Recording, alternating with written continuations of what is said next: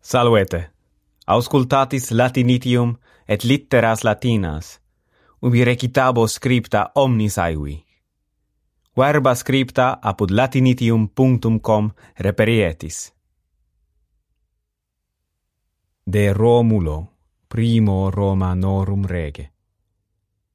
Romulus asylum convenis patefecit, et magno exarcitu facto, cum videret conjugia de esse, per legatos a fini timis civitatibus petivit. Quibus negatis, ludos consualia simulavit, ad quos cum utriusque sexus multitudo venisset, dato sui signo virgines raptae sunt. Ex quibus cum una pulcherrima, cum magna omnium admiratione, duceretur. Talassio eam duci responsum est. Quae nuptiae quia felici cesserant, institutum est ut in omnibus nuptiis, talassii nomen iteretur. Cum feminas finitimorum Romani vira puissent, primi caini nenses contra eos bellum sumpserunt adversus quos Romulus processit, et exarcitum eorum ac ducem acronem, singulari proilio de vicit. Spolia opima Jovi Ferretrio in Capitolio consecravit. Sabini ob raptas bellum adversus Romanos sumpserunt.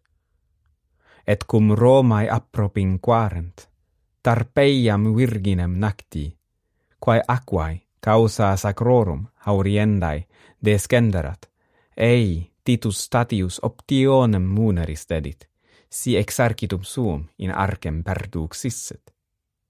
Illa petivit quod illi in sinistris manibus gerebant, videlicet anulos et armillas.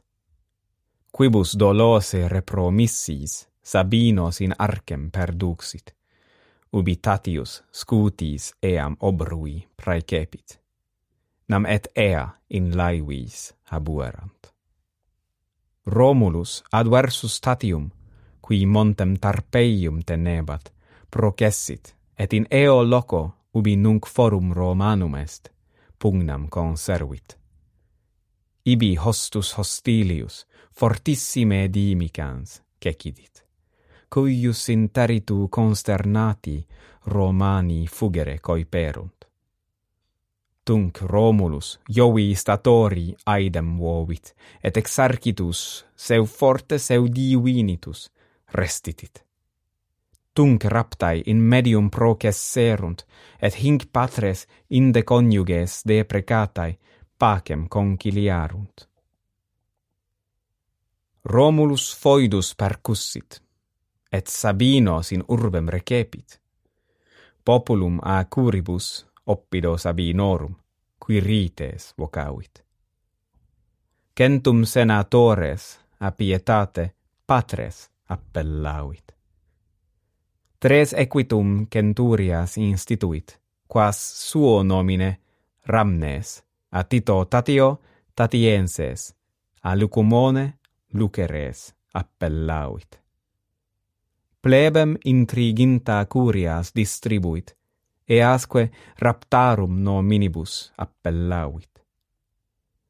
Cum ad caprae paludem exercitum lustraret, nusquam comparuit.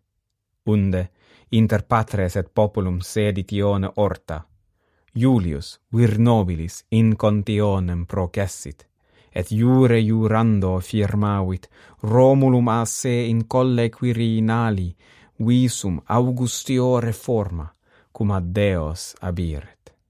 Eundemque praecipere, ut sedit ionibus abstinerent, virtutem colerent, futurum ut omnium gentium domini existerent. Huius auctoritati creditum est.